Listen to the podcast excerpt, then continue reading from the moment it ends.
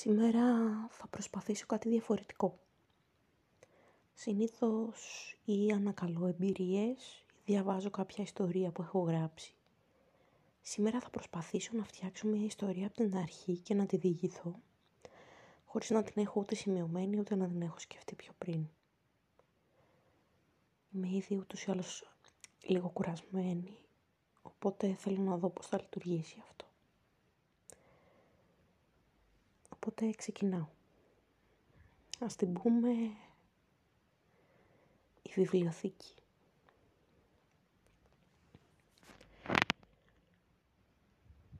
Χτες το βράδυ ονειρεύτηκα εκείνον. Περπατούσε στο δρόμο χαρούμενος μαζί της και εγώ ήμουν κάπου μακριά. Ψώνιζα βότανα από μια περιπλανόμενη πολίτρια.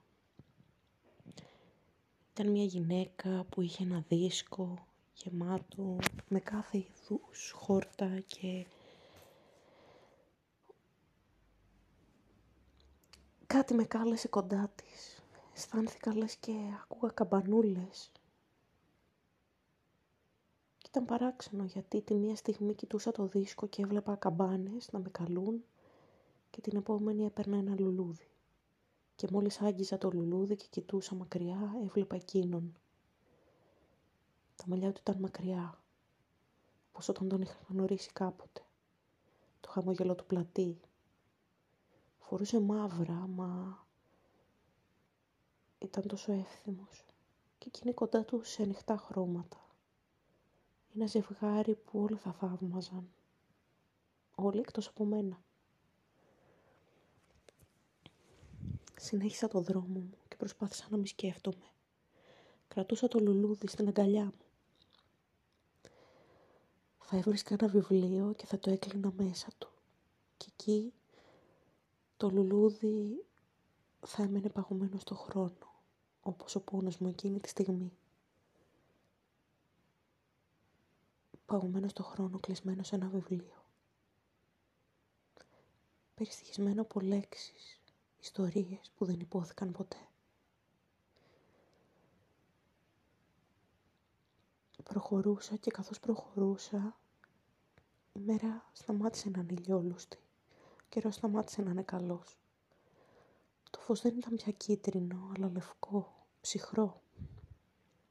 Και εγώ αισθανόμουν το αεράκι να φυσά μέσα μου, να παγώνει τα κόκαλά μου και την ψυχή μου. Το λιθόστρωτο είχε λακκούβες. Κάθε βήμα ήταν και πιο δύσκολο. Μα εγώ συνέχιζα. Κρατούσα το λουλούδι στην αγκαλιά μου. Πέρασα τις πόρτες της βιβλιοθήκης. Πλέον οι ήχοι της πόλης σταμάτησαν να ακούγονται. Μόνο ησυχία. Άνθρωποι που γυρνούσαν τις σελίδες ενός βιβλίου. Που διάβαζαν ιστορίες. Που ηρεμούσαν.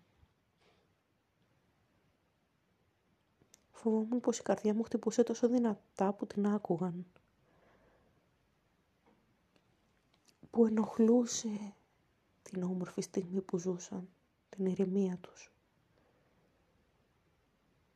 Αλλά συνέχιζε να χτυπά δυνατά. Το μυαλό μου συνέχιζε να σκέφτεται εκείνο το χαμόγελο που δεν το είχα προκαλέσει εγώ. Που ήταν δημιούργημα μιας άλλης. Και εκείνη τη στιγμή που ήθελα να φυλακίσω και να μη σκέφτομαι. Ανέβηκα στον πανόροφο. Έψαχνα ένα βιβλίο κατάλληλο για να κρύψει ένα μυστικό. Κυκλοπαίδειες και τόμοι γεμάτοι φωτογραφίες από μόρφα μέρη. Δεν έκαναν αυτά τα βιβλία για το σκοπό μου. Κόμιξ και γελιογραφίες. Πολύ έθιμα για μένα. Ύστερα κάπου στη λογοτεχνία πέσα πάνω στη μου, το έντε. Μου θύμισε το αντίτυπο που είχα σπίτι μου. Με τη ράχη, τη μισοφαγωμένη από ένα σκυλάκι. Και είναι το αντίτυπο που μου είχε δώσει εκείνος κάποτε. Για να μου δείξει πόσο πολύ μ' αγαπούσε. Ποτέ μου δεν είχα διαβάσει αυτό το βιβλίο κάθε φορά το ξεκινούσα και κάθε φορά σταματούσα. Έλεγα πως ήταν κάτι δικό του που μου το έδωσε και πως θα το διάβαζα μονάχα να σταματούσα να τον σκέφτομαι για να τον ξορκίσω μακριά. Άνοιξα τη μου και άφησα μέσα το λουλούδι και έφυγα. Έτσι όπως ήρθα θόρυβα.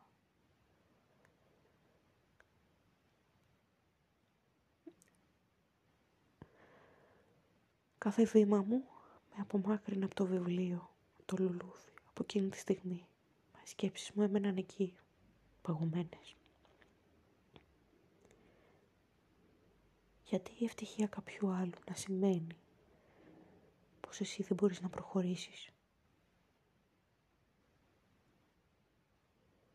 Γιατί μια στιγμή τόσο ξεχωριστή για κάποιον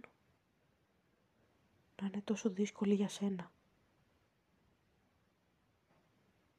Σε κάνει να μένεις στάσιμος τελικά.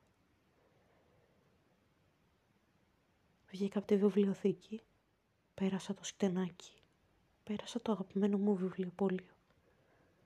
Πέρασα όλα εκείνα τα μέρη που αγαπούσα τόσο και βρήθηκα πάλι στο παζάρι να βλέπω πολιτές και πολίτριες να διαλαλούν για την πραμάτια τους. Η κυρία που έδινε τα βότανα δεν υπήρχε πια εκεί. Στη θέση της ένα μικρό κορίτσι που μοίραζε γλυκά. Κι εγώ διστακτικά αποφάσισα να πλησιάσω. Τι πουλάς, τη ρώτησα. Σοκολάτες, είπε. Πάρτε ένα σοκολατάκι. Γιατί; Απόρρισα. Βοηθάει. Πού; στο να ξεχνάς αυτούς που δεν πρέπει να θυμάσαι. Είπε και το άφησε στο χέρι μου. Γεύτηκα τη σοκολάτα. Πικρή. Είχε μια ανεπαίσθητη μυρωδιά από κάτι ήδη μισοξεχασμένο. Τη μυρωδιά ενός λουλουδιού που είχε ήδη ξεθυμάνει. Έφαγα τη σοκολάτα μου και συνέχισα το δρόμο μου χωρίς να κοιτάω πίσω. Και καθώς προχωρούσα, η μέρα γινόταν νύχτα, η νύχτα μέρα. Και η ζωή, έτσι απλά, συνεχιζόταν. Νομίζω καλά πήγε αυτή η ιστορία τελικά. Ίσως θα έπρεπε να την απομαγνητοφωνήσω και να τη γράψω, αλλά Ποιος το κάνει αυτό.